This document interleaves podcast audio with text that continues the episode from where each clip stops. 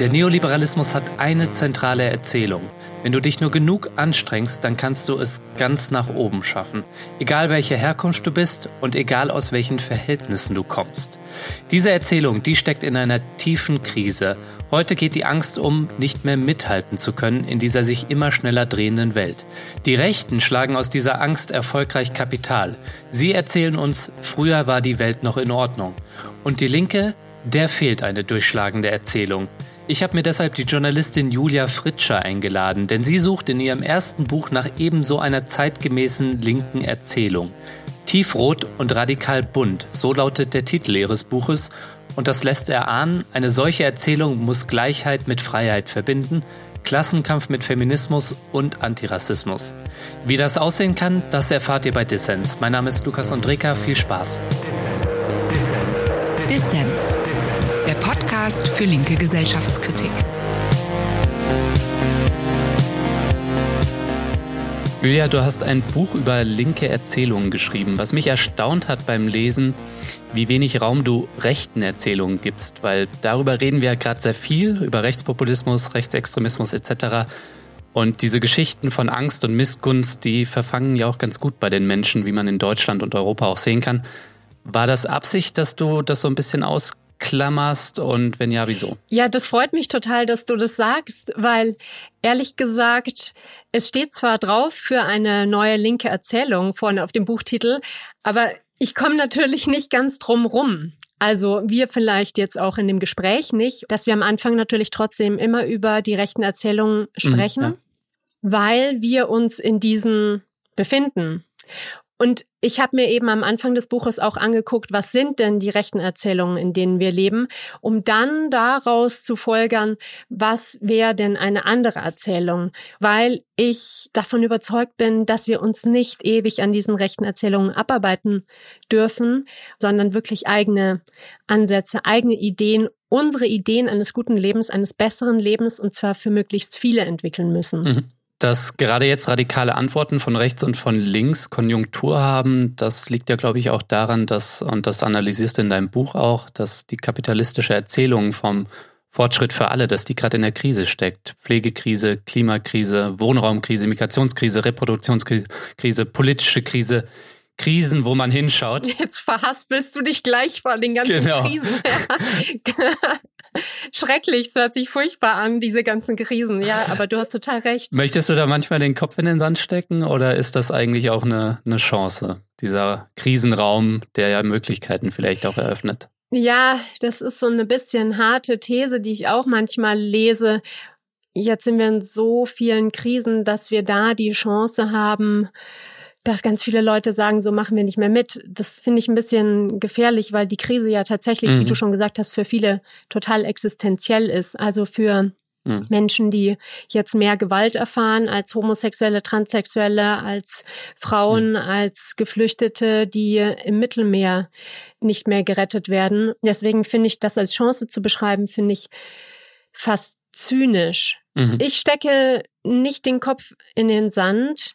Ich habe aber auch ganz bewusst vor so anderthalb, zwei Jahren mir gesagt, ich mache mich jetzt auf die Suche, mehr als ich das vorher in meiner journalistischen Arbeit schon gemacht habe, nach neuen Erzählungen, nach neuen linken Ansätzen, einfach auch so ein bisschen aus Selbstschutz heraus, weil ich gesehen habe, wie mein ganzes Umfeld, Freunde, Freundinnen, mein journalistisches Umfeld, äh, Familie so erschüttert waren von eben dem ganzen Aufstieg der Rechten in den Parlamenten und auf der Straße.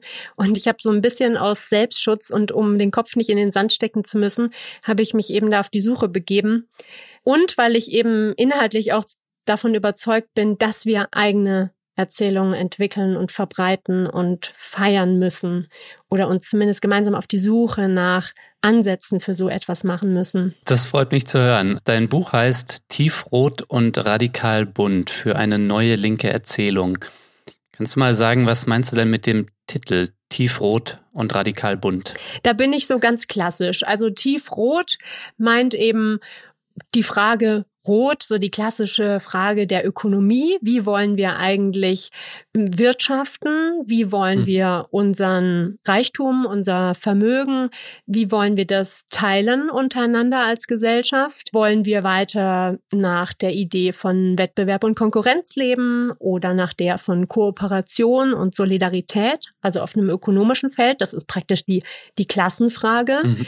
Und die ist jetzt nicht nur rot, sondern tiefrot, weil es nicht nur darum geht, ein paar Suppenküchen aufzubauen, sondern wirklich zu fragen, wo wollen wir überall kapitalistische Logiken haben? Wollen wir das in ein paar Bereichen zurückdrängen, in vielen Bereichen zurückdrängen oder in allen Bereichen zurückdrängen? So, deswegen ist es tiefrot. Und radikal bunt? Radikal bunt ist auch vielleicht klassisch, äh, das meint Diversity. Ich denke da immer an so einen Regenbogen. Und da geht es eben um die Vielfalt, die kulturelle Vielfalt, die geschlechtliche Vielfalt, die sexuelle Vielfalt, die Vielfalt von Fähigkeiten, die wir Menschen mitbringen. Bunt hat aber auch noch einen hohen Grünanteil, weil es eben auch um die Natur geht und unser Verhältnis zu der Natur. Mhm.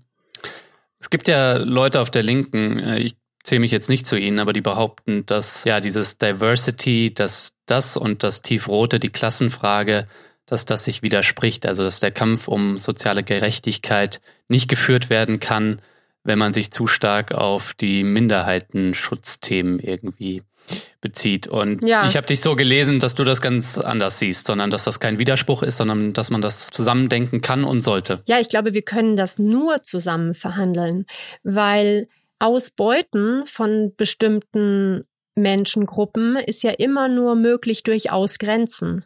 Also wenn wir sogenannte Gastarbeiter billiger bezahlen, wenn wir denen weniger Lohn zahlen, dann geht es nur dadurch, dass wir sie auf irgendeine Art und Weise ausgrenzen und sagen, ja, die sind andere oder mhm. die sind ja nur vorübergehend hier oder so. Und wenn wir Frauen schlechter bezahlen oder bestimmte Arbeiten in unserer Gesellschaft machen lassen, dann geht das auch nur dadurch, dass wir sagen, ja, die sind halt das liebende Geschlecht, die sind irgendwie ganz andere, die machen auch so zum Beispiel soziale Tätigkeiten total gern und was man gerne macht, kann man auch wirklich schlechter bezahlen, eigentlich auch gar nicht. Hm.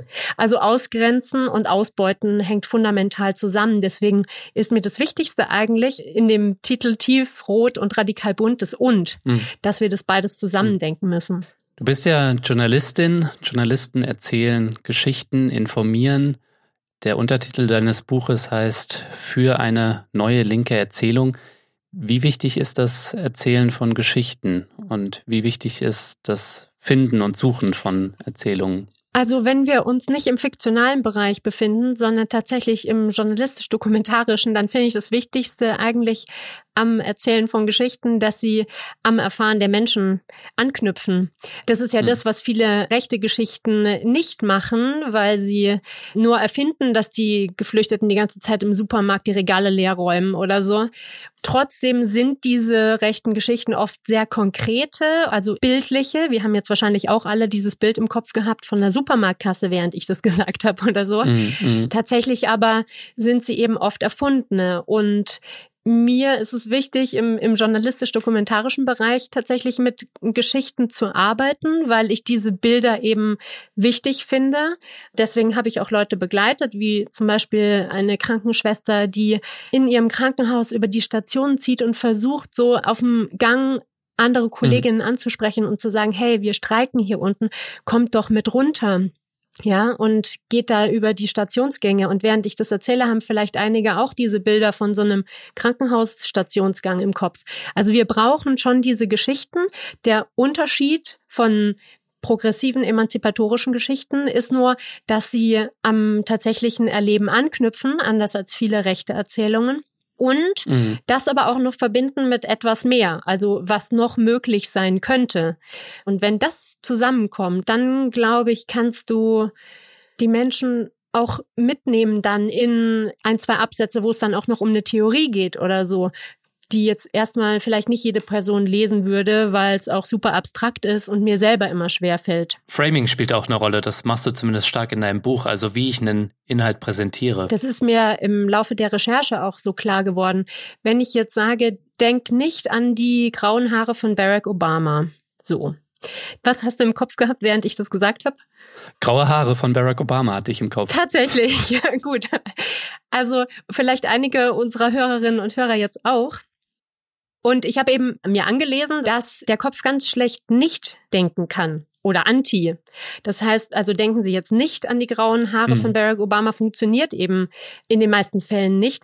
Deswegen ist es auch so wichtig für eine linke Erzählung, dass wir eben eigene Bilder kreieren, dass wir nicht immer nur gegen etwas sind, zum Beispiel gegen den Neoliberalismus oder gegen Grenzen, weil wir betonen dann immer das, was hinter diesem Gegen oder hinter diesem Nicht oder hinter diesem Anti steht.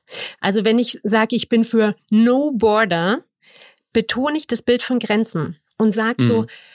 ah ja, Grenzen, Grenzen, irgendwie sind Grenzen überall und Grenzen sind eigentlich was total Natürliches und haben bestimmt schon immer bestanden. Sie sind dann im Kopf manifest so.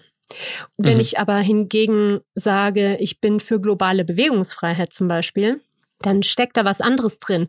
Dann ist da global, da ist irgendwie dieser Globus mit drin. Bei Bewegungsfreiheit denke ich erstmal, okay, an Bewegen, das ist was Schönes, das ist was Lebendiges. Und bei Freiheit klingt mit, dass wir frei sind. Also da würden auch wahrscheinlich ganz viele so klassische Liberale oder auch vielleicht Neoliberale sagen, ja, Freiheit stimmt. Also das ist eigentlich was total Schönes und das ist zu schützen. Und dass ich jetzt gegen globale Bewegungsfreiheit eintrete, indem ich Grenzen aufbaue, ist dann erstmal zu rechtfertigen hm. und nicht umgekehrt. Das heißt, wir, wir Linke müssen auch lernen, besser zu kommunizieren. Also ich meine, oft sind ja auch Diskurse, jetzt gerade auch die Diskurse um globale Bewegungsfreiheit, sind oft geprägt von einem akademischen Duktus. Und die Rechten haben natürlich den Vorteil, muss man sagen, dass sie an schon bestehende Vorstellungen von Solidarität und gemeinschaftlichen Zusammenhängen anknüpfen können.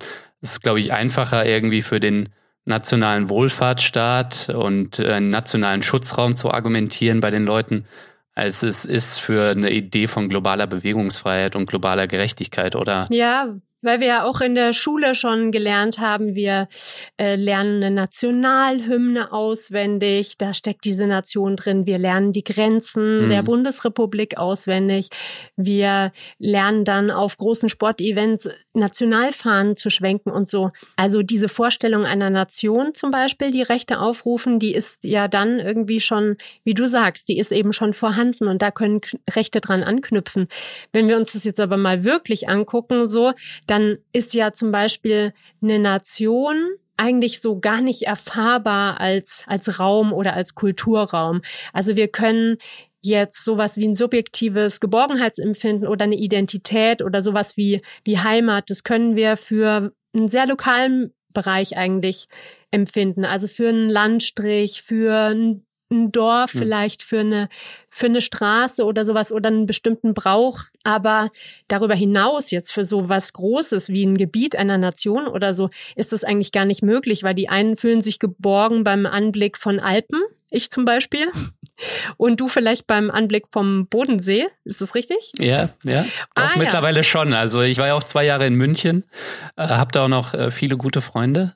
Aber mittlerweile habe ich doch schon den Bodensee auch äh, schätzen und lieben gelernt. Ja, und andere vielleicht beim Anblick der Küste oder so. Ja, äh, das ja. heißt, wir haben eigentlich ja, wir alle, die wir jetzt, du wahrscheinlich auch einen äh, deutschen Pass haben, haben eigentlich nichts außer diesem gemeinsam. Die einen haben eben da ein subjektives Geborgenheitsempfinden, die anderen da, die einen hören Rammstein, die anderen Mozart, die einen essen Kalbslüngerl, die anderen essen Spinatknödel oder so. Aber eine Nation ist als Kulturraum oder als Raum an sich überhaupt nicht greifbar. Und trotzdem schaffen es halt die Rechten, weil das so verankert ist in unserer Bildung und so, daran anzuknüpfen an dieser Vorstellung von Nationen.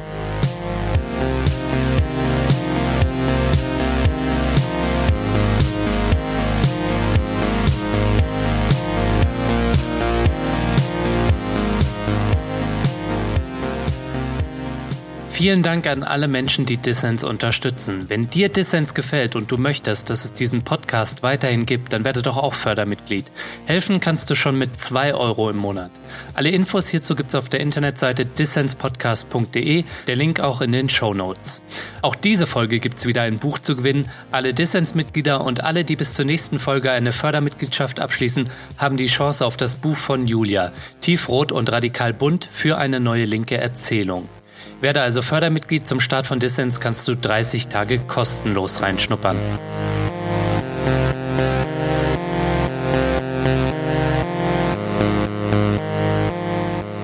Ihr hört den Dissens-Podcast. Zu Gast ist Julia Fritsche, Journalistin aus München. Julia, lass uns über eine mögliche linke Erzählung sprechen, die eine Alternative sein könnte zur neoliberalen Erzählung, aber auch zur rechten Erzählung. Du knüpfst ja verschiedene Erzählungen von einem guten Leben, das mehr an Bedürfnissen und weniger an Profit orientiert ist, in deinem Buch zusammen. Das sind die Bereiche Fürsorge, Ökologie, Wohnen, Migration und Queerness. Und ich würde jetzt ganz gern mal mit dir über den Bereich der Fürsorgearbeit sprechen. Wieso ist der Bereich der Fürsorge für eine linke Alternative so wichtig? Ja, also ich begleite da ja die Krankenschwester Daniela in Berlin an der Charité und zeige, wie die hm. in den letzten Jahren, konkret im Jahr 2017, versucht, andere Kolleginnen und Kollegen für einen Streik zu gewinnen. Denn sie arbeitet halt unter Zuständen, die viele kennen aus dem privaten Bereich oder weil sie selber schon mal im Krankenhaus waren oder Leute im Angehörigen im Pflegeheim haben oder so, unter Zuständen, wie sie eigentlich nicht ähm, arbeiten möchte. Also sie hat zum Beispiel mhm. keine Zeit, weil so viele Patienten auf der Station sind, dass sie irgendwann mal einem Patienten einfach den Kartoffelbrei nicht mehr warm machen kann und ihm den kalten Kartoffelbrei hinstellen muss. Mhm. Und abends kommt sie nach Hause und sagt, ich habe dem kalten Kartoffelbrei mit kalter Soße gegeben, weil ich keine Zeit hatte, das mehr warm zu machen und ich möchte eigentlich so nicht pflegen. Und mhm. das ist mhm. so ein kleines Beispiel dafür, dass wir eigentlich so fundamentale Bereiche unseres Lebens, wie eben Fürsorge, nicht genügend wertschätzen. Wir haben nicht genügend Zeit dafür, wir geben vor, nicht genügend Geld dafür zu haben und wir organisieren das nicht richtig genug. Und Fürsorge ist aber natürlich ganz zentral für unser Leben. Also wir können gar nicht überleben, wenn nicht Hebammen uns zur Welt bringen würden, wenn wir nicht gepflegt mhm. würden, umsorgt würden, getröstet würden, wenn uns Mütter und Tanten und Kinder Tagesstätten, Mitarbeiter und Erzieher nicht ein Pflaster geben würden, wenn wir nicht von Yoga-Lehrerinnen irgendwie umhegt würden, um unseren Stress loszuwerden, mhm. wenn wir nicht zu essen bekämen und wenn wir nicht von Ärztinnen und Krankenpflegerinnen umsorgt würden. Das heißt, diese ganz fundamentalen Bereiche, die müssen wir eigentlich ganz anders wertschätzen. Und diese diese Frage mhm. der Fürsorge, die wirft halt eine ganz zentrale Frage auf. Welche Arbeiten wollen wir wie honorieren? Also, was verdient eine Krankenschwester, die nachts Leben rettet? Und was kriegt der Systemadministrator im Gebäude nebenan, der nachts das neue Office-Paket fürs Krankenhaus installiert? Mhm die Frage nach der Fürsorge wirft auch die Frage auf, welche Arbeiten wollen wir überhaupt in unserer Gesellschaft priorisieren? Die Arbeiten in Kitas, in Kantinen und in Krankenhäusern oder die Arbeit an Autos, an mhm. Panzern und an Glyphosat? Wir sind uns, glaube ich, einig und ich glaube, das sieht sogar die Mehrheit in der Gesellschaft so, dass Pflegearbeiten und Arbeiten von Erziehungspersonal und allgemein Arbeiten im Bereich der Fürsorge, dass die nicht genug gewertschätzt und vor allem nicht gut genug bezahlt werden. Aber so wie ich dich im Buch verstanden habe, geht es natürlich auch darum, dass das besser bezahlt wird und dass wir priorisieren als Gesellschaft. Aber es geht dir, glaube ich, auch mit dem Begriff Fürsorge auch noch um mehr, nämlich um das ganze Leben und auch den Bereich an Fürsorge, der nicht bezahlt ist? Ja, also da gehört vieles dazu. Wir müssen einerseits tatsächlich die bezahlten Fürsorgearbeiten von Erzieherinnen, Pflegerinnen, Sozialarbeiterinnen und so besser honorieren, also mit mehr Personal ausstatten, besser bezahlen auch, bessere Arbeitsbedingungen schaffen. Andererseits müssen wir natürlich auch gucken, was machen wir mit den ganzen Arbeiten, die nicht ausgelagert sind, zum Teil weil Leute eben die selber machen wollen. Also manche Leute wollen eben Angehörige selber pflegen oder die Kinder selber großziehen und viele Arbeiten können wir auch gar nicht auslagern. Was machen wir damit? Also da gibt es dann einerseits die Möglichkeit, dass wir fordern, dass wir die Wochenerwerbsarbeitszeit reduzieren, zum Beispiel auf 28 oder 30 Stunden, mhm. so dass Menschen, die das wollen, tatsächlich einfach mehr Zeit haben für die ganze Hausarbeit und Familienarbeit und die Pflege von Angehörigen. Und Vorstellbar ist natürlich auch, dass wir das alles ähm, sehr viel stärker kollektiv organisieren. Also, dass wir andere Zusammenlebensformen haben, andere Formen von Wohnen. Das gab es auch schon mal so in den 10er und 20er Jahren des 20. Jahrhunderts, dass du mehr Gemeinschaftsräume hast, wie Großküchen oder Waschräume oder so, wo die vor allem Frauen aus ihrer häuslichen Vereinzelung herausgeholt werden. Also, dass wir diese Sachen kollektiver gestalten, nicht nur durch Wohnen, sondern auch dadurch, dass wir andere Familien- und Zusammenlebensmodelle haben. Es gab mal einen Vorschlag der Grünen, dass bis zu vier Elternteile eines Kindes zugelassen werden.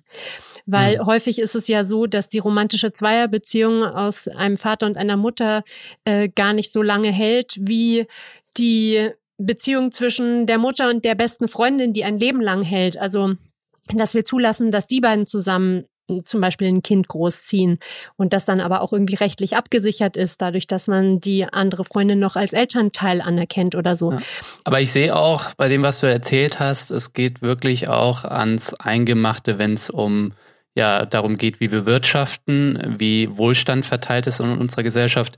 Denn wenn du von Arbeitszeitverkürzungen sprichst, damit wir mehr Zeit haben und damit auch Männer wie ich mehr Zeit haben, fürsorgende Tätigkeiten im Privaten zu übernehmen, dann ist das was, was, glaube ich, Unternehmern nicht gefällt. Denn bei vollem Lohnausgleich, das wollen die, glaube ich, nicht. Aber die Frage ist ja, was wir wollen. Also, was willst du zum Beispiel? Willst du vielleicht auch Zeit haben oder wollen andere äh, Männer Zeit haben, sich wirklich um ihr Kind zu kümmern? Oder wollen sie aufgerieben werden in der Arbeit? Ähm, was, was wollen wir? Also, die Frage ist ja wirklich nicht, was ein paar Unternehmer und Unternehmerinnen in diesem Land wollen, sondern die Frage ist, was wollen wir? Und darüber mhm. müssen wir anfangen zu diskutieren. Vielleicht kannst du noch mal aufzeigen, wer denn da gute Vordenkerinnen sind, auch vielleicht für die Hörerinnen und Hörer, wenn es um Care, wenn es um Care-Revolution geht, um solche Fragen. Vielleicht kannst du da mal einen kurzen Ausblick geben für Leute, die das interessiert und die sich da vielleicht ja weiterbilden wollen. Ja, es gibt eben diese Idee der Care Revolution, also die Idee, dass wir Care-Arbeiten, Fürsorgearbeiten ins Zentrum unseres Lebens und auch unseres Wirtschaftens stellen müssten. Mhm. Jetzt können wir sagen, da sind sie eh schon, weil sie sind das Zentrum unseres Lebens und unseres Wirtschaftens. Wirtschaften ist Care, sagt zum Beispiel die Germanistin und Theologin Ina Pretorius. Es wird natürlich aber noch nicht als solches anerkannt. Die Idee ist, mhm. der Care Revolution, das wirklich anzuerkennen, dadurch, dass wir es viel mehr wertschätzen. Die Idee der Care Revolution, der Begriff kommt von Gabriele Winker. Das ist eine Professorin aus Hamburg, die in Freiburg lebt.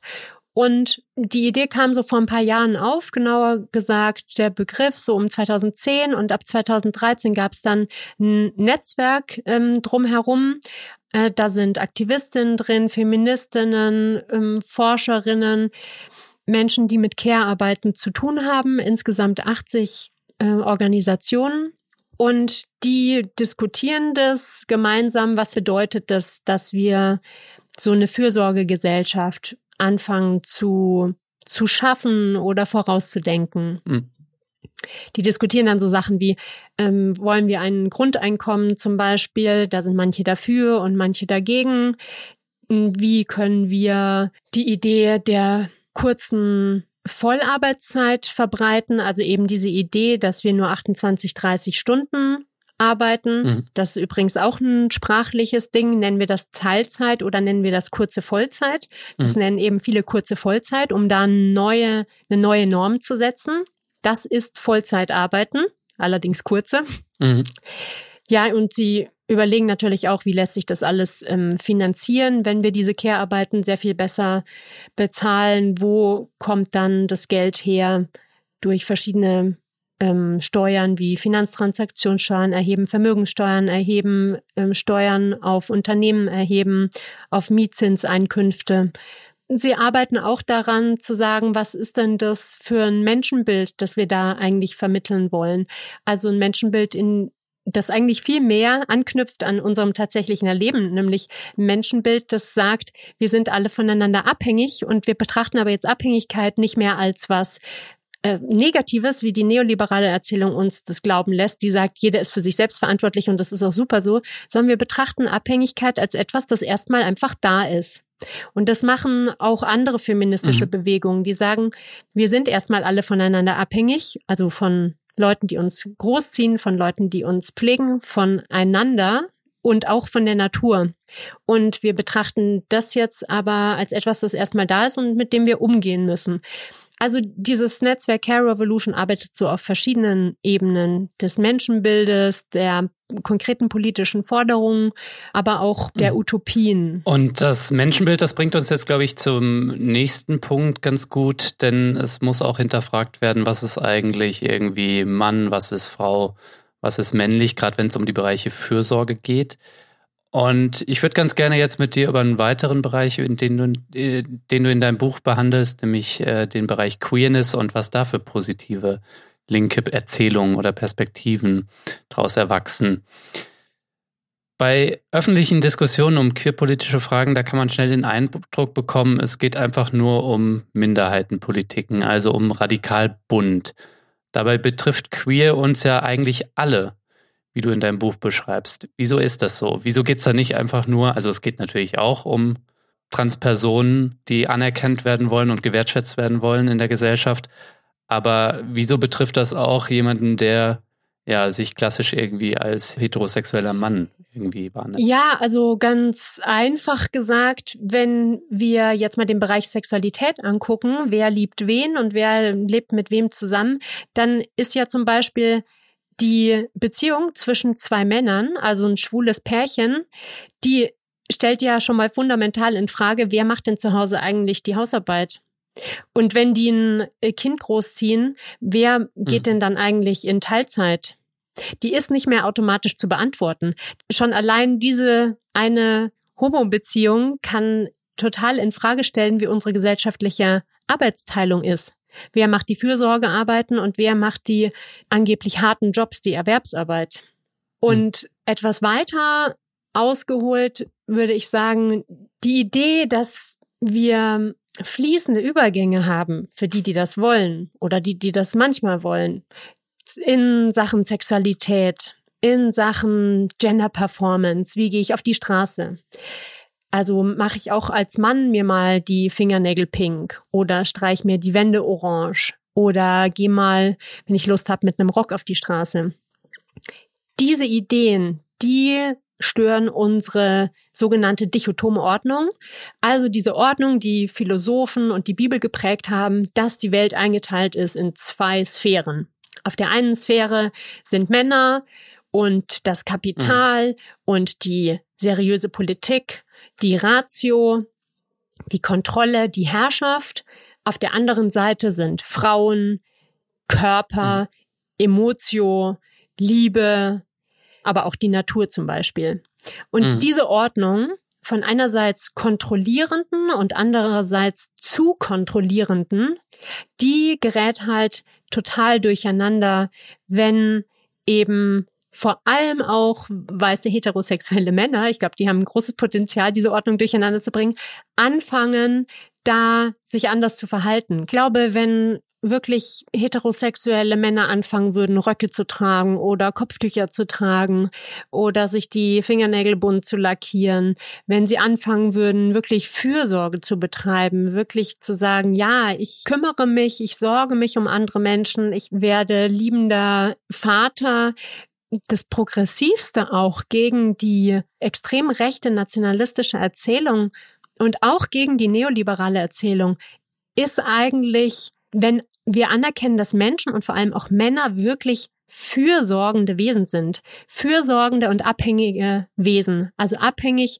voneinander und wirklich fürsorgend. Ich glaube, das wäre so total das Potenzial und das würde auch wirklich den Rechten sehr viel Angst machen, wenn, und das tut's ja auch, wenn Männer mit Kinderwägen irgendwo über einen Prenzlauer Berg laufen oder so. Das verstört ja wirklich zutiefst. Und ich glaube, da liegt total viel Potenzial darin, weil dann eigentlich das Zentrale unserer unseres Lebens die Fürsorge richtig Anerkennung erfahren würde. Ja, ich, ich gebe dir da recht. Ich denke das auch. Und das äh, sind, glaube ich, auch in der Pflicht, weil über queerpolitische Themen zu sprechen, da gibt es so eine Tendenz, gerade auch unter Männern wie mir, zu sagen, ja, das sind dann ja die Transpersonen, die Frauen etc. pp, die da jetzt drüber sprechen und sich da äh, Rechte erkämpfen. Aber es geht schnell vergessen, dass man sich doch eigentlich auch mit seinen eigenen Männlichkeitsbildern, mit denen man eben groß geworden ist und sozialisiert wurde, dass man sich mit denen eben auseinandersetzen sollte. Und die sind eben genauso, wie du es beschrieben hast, irgendwie sich durchzusetzen, den Starken zu markieren, keine Emotionen zu zeigen, etc. pp. Ja, und das wirft so schöne äh, Fragen auf.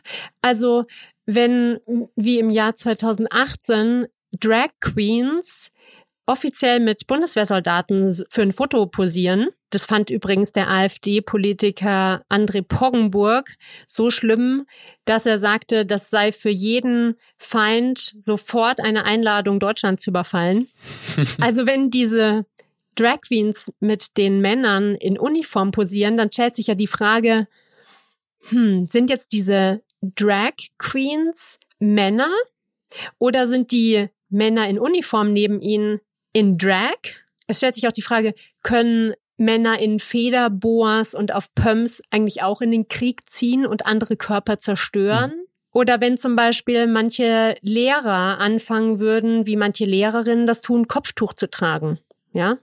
Dann stellt sich die Frage, wer bestimmt eigentlich, wer unfrei ist in unserer Gesellschaft und wer nicht. Mhm. Oder wenn wir sagen, wir verwenden eine neue Sprache in Sachen Sex. Zum Beispiel hat die Künstlerin und Autorin Bini Adamczak aus Berlin ein Wort aufgebracht, zirkludieren. Wir sagen sonst penetrieren, ein, ein Penis oder ein Finger penetriert etwas und zirkludieren, da macht die Vulva oder der Anus, der umschließt irgendetwas. Dann stellt sich die Frage, wer fickt hier eigentlich wen? Mhm. Also das wirft, finde ich, wunderschöne Fragen auf, diese Idee der Queerness und torpediert halt viel mehr als wir uns vorstellen. Es macht nicht nur einfach das Leben für viele sehr viel einfacher, wenn sie sich auf dem Weg zur Toilette nicht entscheiden müssen, ob sie jetzt ein Mann oder eine Frau sind. Auch übrigens für mich. Ich liebe das, auf Unisex-Toiletten zu geben und nicht zugeordnet zu werden. Die Toilette, die auch wieder gewissen Leuten den Angstschweiß auf die Stirn treibt. Ja, nicht nur den Rechten, sondern die Liberalen denken ja auch, Unisex-Toiletten sind schuld an Trump. Und ich glaube, sie sind aber genau Ausdruck dieser Utopie, die wir brauchen,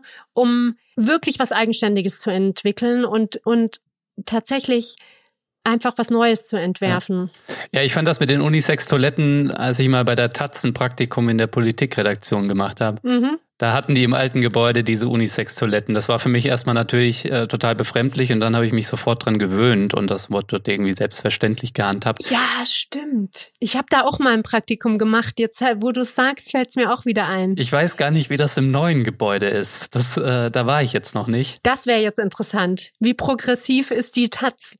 In Klammern in Sachen Toiletten. Mhm. Ich gebe dir total recht. Ähm, ich meine, die extreme Rechte, die hat ein soldatisches Männlichkeitsbild. Das hat sich jetzt auch nochmal beim Anschlag von Christchurch gezeigt. Und in diesem Weltbild sind die Frauen natürlich irgendwie ans Geburtsbett und äh, an den, an, in die Küche verbannt. Und im, im Mainstream ist das Männlichkeitsbild und so wird man auch noch, glaube ich, in der Tendenz immer noch sozialisiert eines, was irgendwie von Konkurrenz, von Erfolgsdruck und von irgendwie sich in der ökonomischen Sphäre zu beweisen geprägt ist. Und da hat es auf jeden Fall Potenzial, diese, diese Normen zu hinterfragen. Ja, und auch gegen die neoliberale Erzählung, glaube ich, weil auch mhm. die drängt ja eigentlich nur die Frauen auch in diesen Wettbewerbsgedanken und in diesen Konkurrenzgedanken mhm.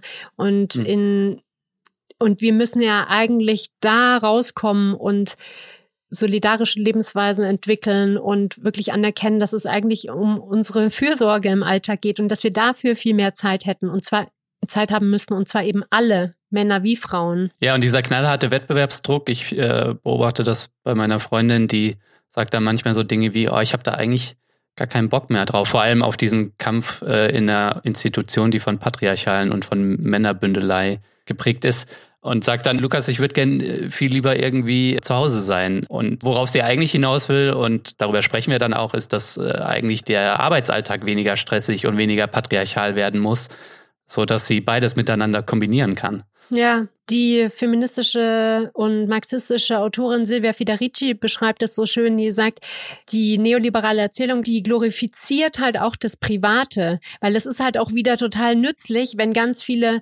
Frauen und auch ein paar Männer sagen, oh, im Privaten ist es so schön, da fühle ich mich so wohl, ich gehe jetzt auch total gerne, meistens machen es halt Frauen, für drei Jahre aus dieser scheiß Arbeitswelt raus, aus meiner Werbeagentur oder so, wo ich irgendwie im Patriarchat und im Kapitalismus lebe und überhaupt keinen Bock drauf habe und gehen dann eben eben doch wieder für drei Jahre raus, was dann sie wieder in eine Abhängigkeit langfristig begibt. Und viele denken aber eben, und ich kann es manchmal auch nachvollziehen, dass sie das aus einem individuellen Antrieb heraus machen, weil halt, oder viele Frauen, weil halt ihr Job gerade wirklich nicht so prickelnd ist oder sie sich da auch einfach abgestoßener fühlen von dieser kapitalistischen, unpatriarchalen Sphäre, als viele Männer das tun. Schön wäre natürlich, wenn die sich auch abgestoßen mhm. fühlen würden da, davon und sagen würden, wir gehen jetzt nach Hause und kümmern uns um die eigentlich wichtigen Dinge. Und wenn das, wenn unsere Gesellschaft aber so halt gestaltet wäre, dass das auch besser möglich ist dass Leute wirklich Zeit zu Hause verbringen können, um die Kinder großzuziehen, weil wir einfach nur 30 Stunden die Woche Erwerbsarbeiten zum Beispiel. Mhm. Also ich verstehe deine, deine Freundin da und es geht vielen so. Wie ist das eigentlich bei dir? Ja, also ich habe zum Beispiel gesehen, dass ich selber lange Zeit so, wir haben ja jetzt ein bisschen über Äußeres gesprochen und über Röcke tragen und so. Ich habe gesehen, dass ich lange Zeit auch dieser männlichen Norm nachgestrebt bin und gesagt habe, boah, ich trage jetzt einfach mehrheitlich Hosen, ich will ernst genommen werden, ich schneide mir die Haare kurz. Irgendwann war ich mal dann auf so einer Veranstaltung und man sollte so einen Spruch sagen, der zu einer passt. Und ich habe gesagt, ich war damals eben immer so in Hosen, schwarze Jeans, schwarzer Kapuzenpulli, kurze Haare angezogen. Und ich habe dann gesagt, ja, mein Spruch ist, dress like the future you wanna live in. und dann habe ich so an mir heruntergeguckt, dachte so, hm, ja, ich bin eigentlich wie ein Typ im schwarzen Anzug, so wie Männer seit der französischen Revolution rumlaufen, schwarzer Anzug, nur ist es halt eine schwarze Jeans und ein schwarzer Kapuzenpulli. Ähm, naja, ist so die Zukunft, wie ich sie mir vorstelle, sieht die so aus. Und dann habe ich gemerkt, dass ich eigentlich auch auf eine Art aufhören muss, Weiblichkeit so abzuwerten. Und mir auch eigentlich vielleicht, wenn ich das genieße, mich schminken kann und mir die Fingernägel lackieren kann und wallende Kleider und Chiffonblusen und äh, Pumps und Stilettos tragen kann. Ich sage jetzt nicht, ob ich das mache in meiner Freizeit, aber ich finde es total wichtig und ich habe dabei gelernt, dass ich selber auch natürlich total viele Mechanismen da noch in mir drin habe und dass ich es eigentlich viel schöner fände, genauso auch so eine stereotype Weiblichkeit zu feiern. Mhm. Und ich habe jetzt für mich die Lösung darin gefunden, dass ich es abwechsle und einfach von Tag zu Tag anders mache. Und dazu möchte mhm. ich auch Leute ermutigen, die jetzt nicht queer sind, weil sie intersex geboren wurden oder weil sie Transpersonen sind oder so, sondern die einfach Lust haben, wie, wie du jetzt zum Beispiel mal, einfach zu experimentieren. Also wir können ja von also queer ist für mich kein Zustand, sondern es ist die Möglichkeit äh, zu, zu performen auch.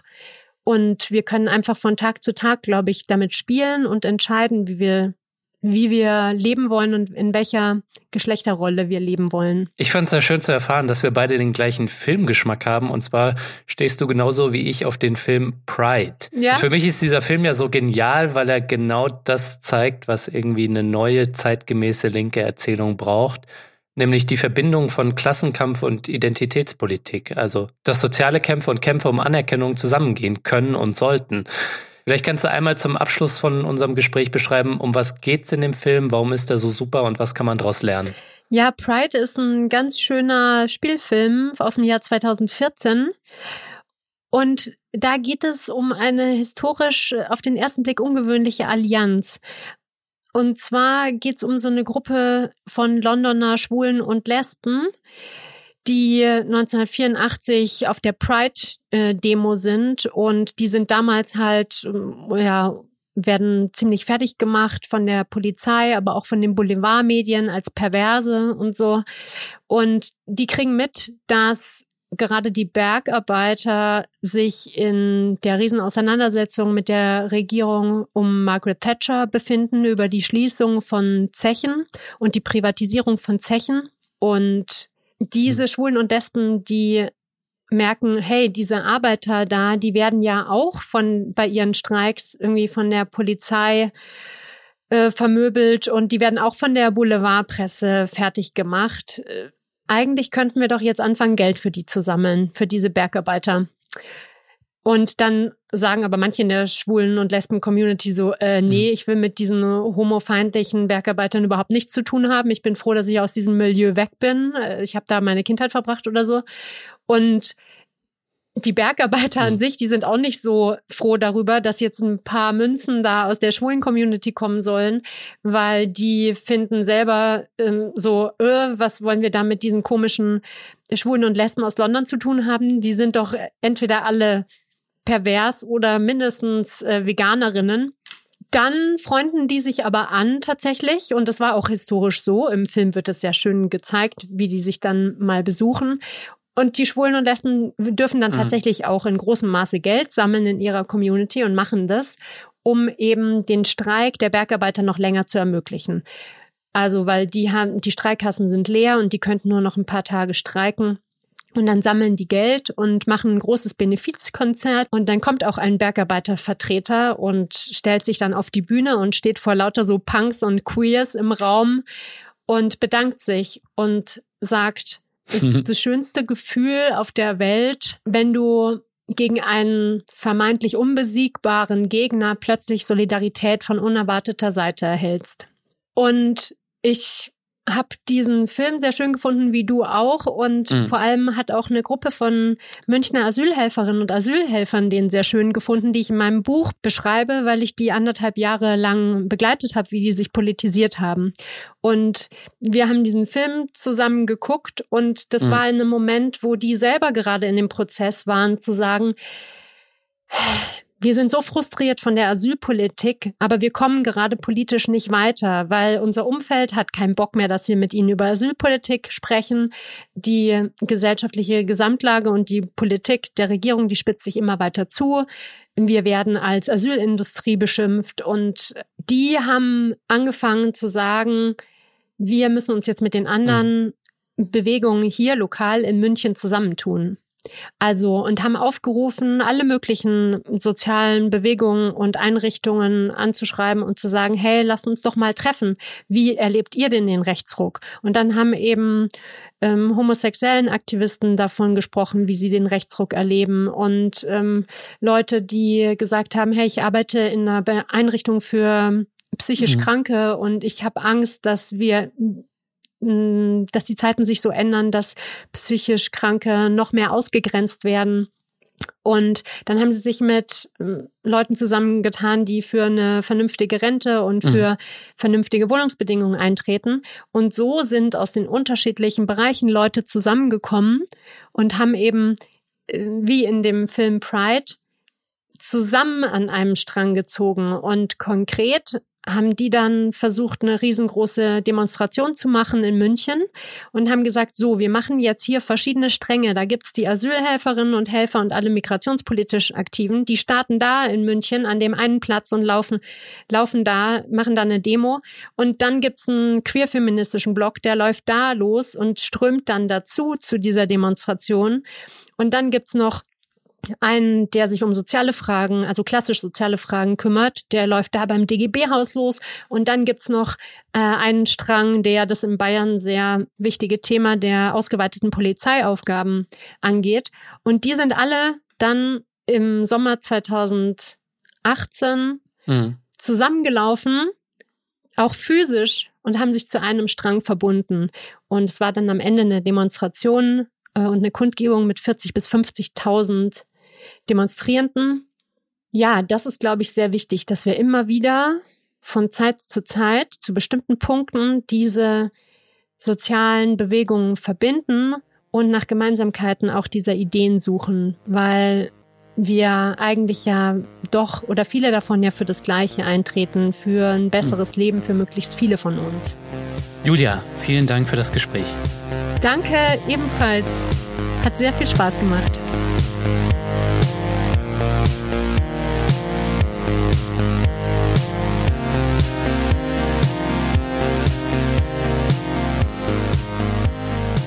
Das war der Dissens Podcast für diese Woche. Zu Gast war Julia Fritsche, Journalistin aus München. Sie hat gerade das Buch veröffentlicht, Tiefrot und radikal bunt, für eine neue linke Erzählung. Das Buch ist im Nautilus Verlag erschienen. Besorgt euch das Buch und wenn ihr Fördermitglied von Dissens werdet, dann habt ihr die Chance, es zu gewinnen. Ihr wollt mehr von Dissens, wie ihr den Podcast abonnieren könnt und wie ihr Dissens unterstützen könnt. Dazu gibt es alle Infos auf dissenspodcast.de. Ich freue mich über Kommentare und Anregungen. Danke fürs Zuhören und bis nächste Woche.